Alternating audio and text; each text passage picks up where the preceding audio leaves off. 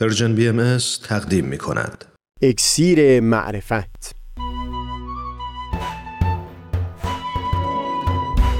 مروری بر مضامین کتاب ایقان. این گفتار تار و پود زندگی، رویگردانی عبدالخالق.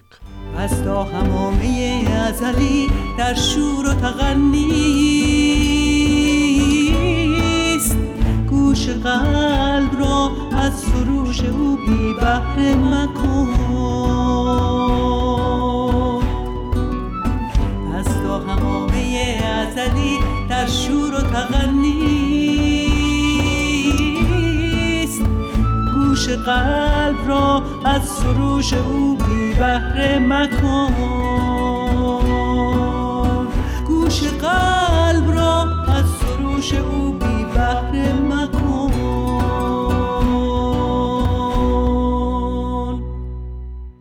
دوستان، سهیل کمالی هستم. در گفتار پیشین صحبت از این شد که حضرت بهاءالله در کتاب ایقان یک جا نام چند نفری از نفوس برجسته رو ذکر می کنند که به امر حضرت باب ایمان آوردند و اونها رو با عنوان علمای راشدین و فضلای کاملین و فقهای بالغین توصیف می کنند. برای درمیون گذاشتن بینشی که در عمیق‌تر فهم کردن بسیاری اندیشه ها به خود من کمک بزرگی کرده بود، این ضرورت احساس شد که از میان اون افرادی که نام بردند در این چند گفتار احوال دو شخص رو با دقت بیشتری وارسی بکنیم. یکی ملا عبدالخالق یزدی و دیگری ملا علی برقانی. در خصوص ملا عبدالخالق پیشتر بیان کردیم که سالها با شیخ احمد احصایی دمخور بود، بعدها به واسطه ملا حسین بشرویه‌ای به امر حضرت باب ایمان آورد و در مشهد با اینکه دارای مقام و منبری بود و هم شناخته شده بود، اما به خاطر شهرت به بابی بودن از سوی علما مورد تعرض قرار گرفت. بعدها فرزند جوان خودش رو هم در راه آیین حضرت باب از دست داد، اما در همه این دورانها بر عقیده خودش ثابت مونده بود. ولی بعدها کیفیت دیگه‌ای سبب شد که به کلی از امر حضرت باب دوری بگزینه. در این گفتار این رو با همدیگه گفتگو خواهیم کرد. پیش از اون میل دارم به یک گوشه دیگه از زندگی ملا عبدالخالق هم اشاره بکنم. از اونجایی که ملا عبدالخالق جزو بزرگترین علمای شیخیه به حساب می اومد و خب مشخصاً در میان همه بزرگان این طایفه جایگاه خاصی داشت، من خیلی مشتاق شده بودم رد پایی پیدا بکنم از تلاش‌هایی که او احیاناً برای تماس و هدایت افراد برجسته شیخی به سوی امر حضرت باب داشته. دست کم در یک جا تونستم نشانی از این تلاش او رو سراغ بگیرم که خودش شایسته گفتگوی بیشتری هست.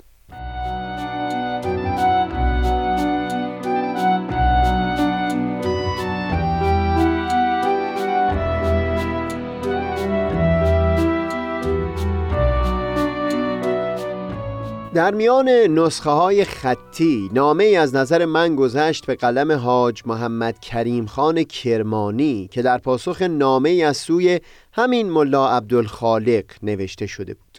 ما یک وقتی در همین سلسله گفتارها درباره محمد کریم خان به تفصیل سخن خواهیم گفت، چون نامش در کتاب ایقان به میان آمده. او در این زمان، یعنی معاصر ظهور حضرت باب، در میان افرادی که به دیانت حضرت باب ایمان نیاورده بودند، اگر نگیم شناخته شده ترین چهره بود، دست کم جزو 3-4 نفر شناخته ترین چهره ها بود، لااقل در میان شیخیه. از این نامه‌ای که حاج محمد کریم خان نوشته پیداست که ملا عبدالخالق در سال اول ظهور نامه‌ای به او نوشته و در اون بیان کرده بود که مردد هست و در امر متوقف مونده. سالها بعد باز عبدالخالق نامه دیگه‌ای به حاج محمد کریم خان نوشته که گویا در اون هم باز بیان کرده که من هنوز به طور کامل امر باب رو تصدیق نکردم، اما متوقف هستم. با توجه به اینکه ملا عبدالخالق به خاطر شهرت بابی بودن از سوی علمای مشهد مورد آزار قرار گرفته بود و همین که میدونیم که با وجود همه تعرضها باز هم از ترویج آیین بابی بر منبر خودداری نمی کرد، در اون نامه‌ای که به حاج محمد کریم خان نوشته بود باید قدری بیشتر تأمل کرد. برای من تقریبا جای تردیدی نیست که ملا عبدالخالق میخواست از این راه مخاطب نامه رو هوشیار بکنه که به حقیقت آیین حضرت باب شایسته تحقیق و تفحص درخوری هست و اینکه نمیشه به آسودگی از کنار اون گذشت. به خصوص در نامه دوم این بسیار برجسته تر بوده، چون در پاسخ همون نامه اول حاج محمد کریم خان به تفصیل ردیه‌ای بر حضرت باب و بیانات ایشون در کتاب قیوم الاسما نوشته بود و نشون داده بود که چرا در نظر او ادعای حضرت باب با ضروریات اسلام و مذهب شیعه مخالفت تام داره. ارسال نامه دوم از سوی عبدالخالق واضحاً معناش این بود که هرچند اون مطالب رو بیان کردی در رد حضرت باب، اما با وقوف بر اون دلایلی که برشمردی باز هم من بیان می کنم که هنوز جای تردید هست و نمیشه با همچو قاطعیتی در رد امر باب حکم داد. محمد کریم خان در پایان همین نامه خطاب به او بیان میکنه که به فرض که تو هنوز او رو تصدیق نکرده باشی و در مرحله توقف و تردید مونده باشی، همین خودش نشان شک تو در ضروریات دین هست. اما در طول نامه با او به این لحن سخن میگه که عبدالخالق هم از بابی هاست و بعد شروع میکنه اعتقادات او به عنوان یک بابی رو نقد کردن. با توجه به فرجام کار ملا عبدالخالق اشاره‌ای به چند تا از موارد نقد حاج محمد کریم خان خالی از لطف نیست.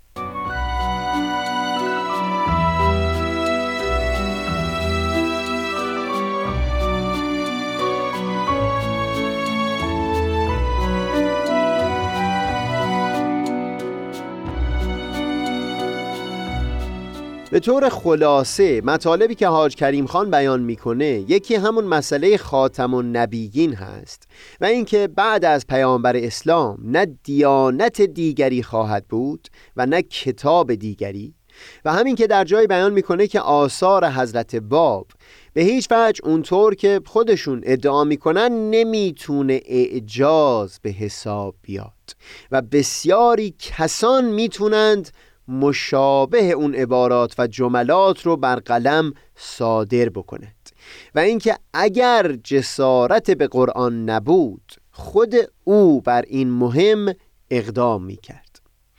در نامه عبدالخالق رو هم به این متوجه میکنه که سرانجام این توقف و تردید او جز عذاب پروردگار نیست و لذا در کنار منطق و استدلال سعی میکنه از طریق احساسات قلبی هم عبدالخالق رو دور بکنه از امر حضرت باب.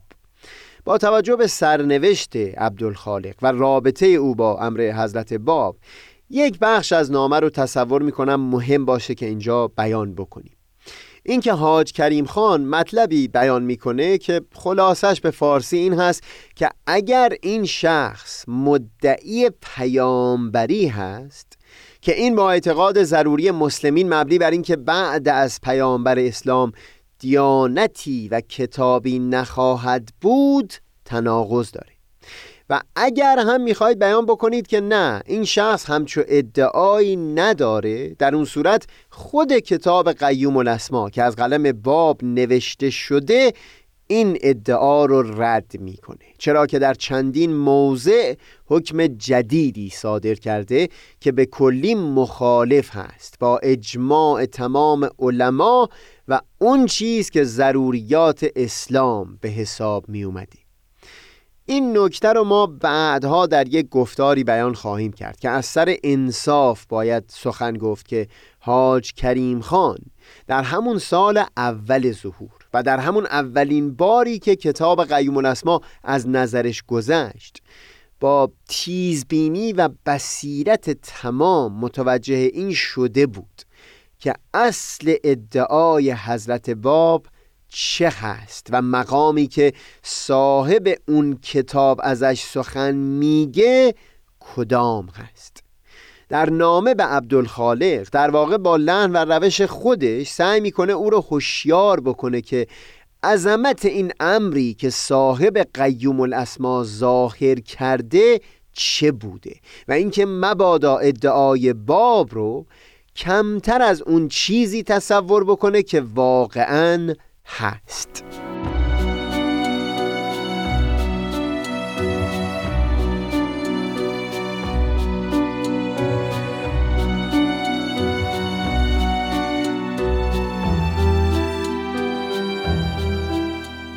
این بخشی از زندگی عبدالخالق که الان تعریف می کنم زیاد وقتی از شهادت فرزندش در واقعه مازندران نگذشته. حتی امکان این هست که هنوز فرزندش در قید حیات بوده باشه، منتها دیگه راه خروجی برای اون متصور نبود و حکماً جانش رو در قلعه از دست میداد. حضرت بهاءالله یک وقتی برای جناب نبیل زرندی تعریف کردند که یک روز جناب وحید دارابی در تهران آمدند پیش اون حضرت. در دستشون لوحی بود از حضرت باب و بیان کرد که این لوح باید به دست ملا عبدالخالق برسد. حضرت بهاءالله از جناب وحید پرسیدند که آیا باید خود شما برسانید یا دیگری؟ پاسخ داد که حضرت باب به من امر فرمودند که برسانم. حضرت بهاءالله وحید رو از محل اقامت ملا عبدالخالق در تهران خبردار کردند.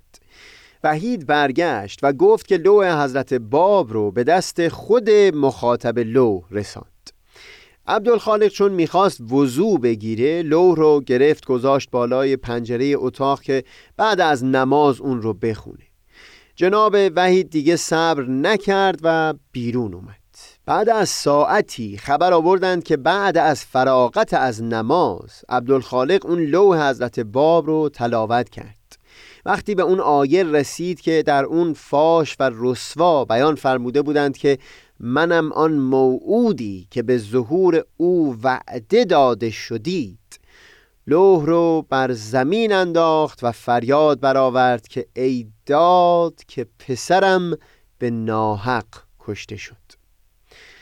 برخلاف یک دو تاریخ که اشتباهاً ضبط شده، اونطوری که در همه نسخه هایی که از کتاب های او در دست هست نوشته شده، ملا عبدالخالق در سال 1268 در مشهد وفات کرد، یعنی حدود 4 سال بعد از دریافت اون لوح حضرت باب و بعد از اینکه تاب و تحمل مقامات عالی تر حضرت باب رو نیاورده بود. این نکته برای من جالب بود که در همون عریضه‌ای که او حضور حضرت اعلی فرستاده بود، بسیار بر مقام بابیت تأکید شده بود. بگذارید در خصوص ملا عبدالخالق بیانی از حضرت بهاءالله را در اینجا نقل بکنیم که در خصوص همین تاب نیاوردن مقامات عالی حضرت باب بیان مطلب فرمودند و اینکه روی گردان شدن او از امر حضرت باب سبب شد برخی کسان در عرض تا یعنی تهران از آیین الهی دور بشند. ملا عبدالخالق که از مشایخ شیخیه بود، در اول امر که نقطه اولا روح ما سواه و فداه در قمیص بابیت ظاهر اقبال نمود و عریضه معروض داشت.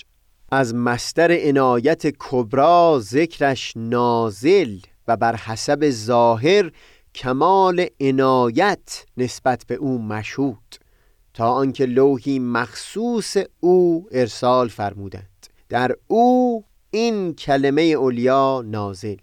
قوله تعالی اننی انا القائم الحق الذی انتم به ظهورهی توعدون بعد از قرائت صیحه زد و به اعراض تمام قیام نمود و جمعی در عرض طاع به سبب او اعراض نمودند.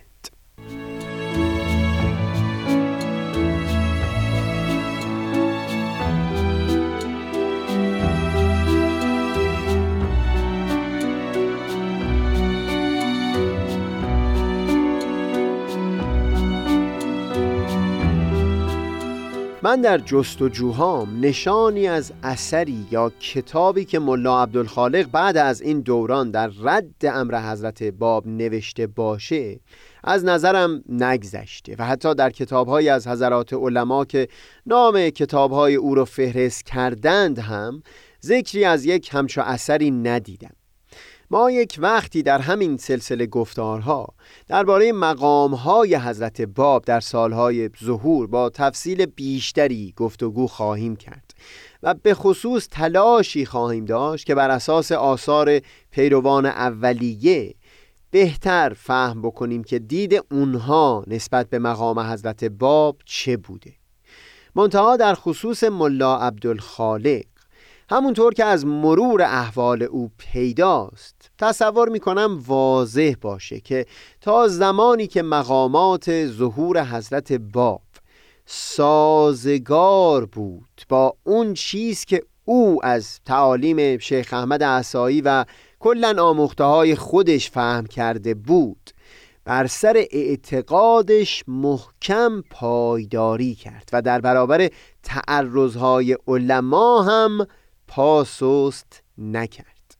در یک دو لوح حضرت باب در خصوص مقامات علمی او شهادت دادند و او را ستودند. در جواب همون عریضه‌ای که عبدالخالق در ابتدای ایمان خودش تقدیم کرده بود، حضرت باب نامه‌ای فرستادند یا اونطور که بهایان معمولاً از نامه‌های حضرت باب تعبیر می‌کنند توقیعی به افتخار او صادر کردند و به او اظهار عنایت فرمودند. در اون توقیع به لحن مناجات خطاب به پروردگار به این مضمون فرمودند که امروز نامه‌ای رسید از بنده تو که او را برای پیمان خود انتخاب نمودی و برای محبت خیش برگزیدی و او را به ذکر نامش در کتاب خود مخصص فرمودی. و هم در ادامه بیان می کنند که او یاری دهنده امر اون حضرت هست. منتها در مناجات درخواست می کنند که کیفیت این یاری و تقدیرات الهی رو پروردگار بر او الهام بکنه. در هر حال با همه این تفاصیل و همه این مقامات و همه بلاها که متحمل شد، 4 سال آخر عمر ملا عبدالخالق یزدی به کلی دور از امر حضرت باب سپری شد. احوال ملا علی برقانی، یکی از عموهای حضرت طاهره قرةالعین که نامش در کتاب ایگان ذکر شد، هم شباهت بسیاری به همین عبدالخالق داره. بگذارید ما در گفتار بعد سری به احوال او هم بزنیم و بعد از اون گفتگوی خودمون رو در خصوص ذکر شدن نام این دو شخص در کتاب ایقان پی بگیریم. منم آفتاب بینش و دریای دانش، منم آفتاب بینش و دریای دانش،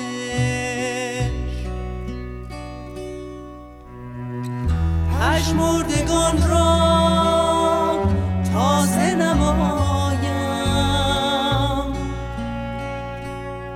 منم آن روشنایی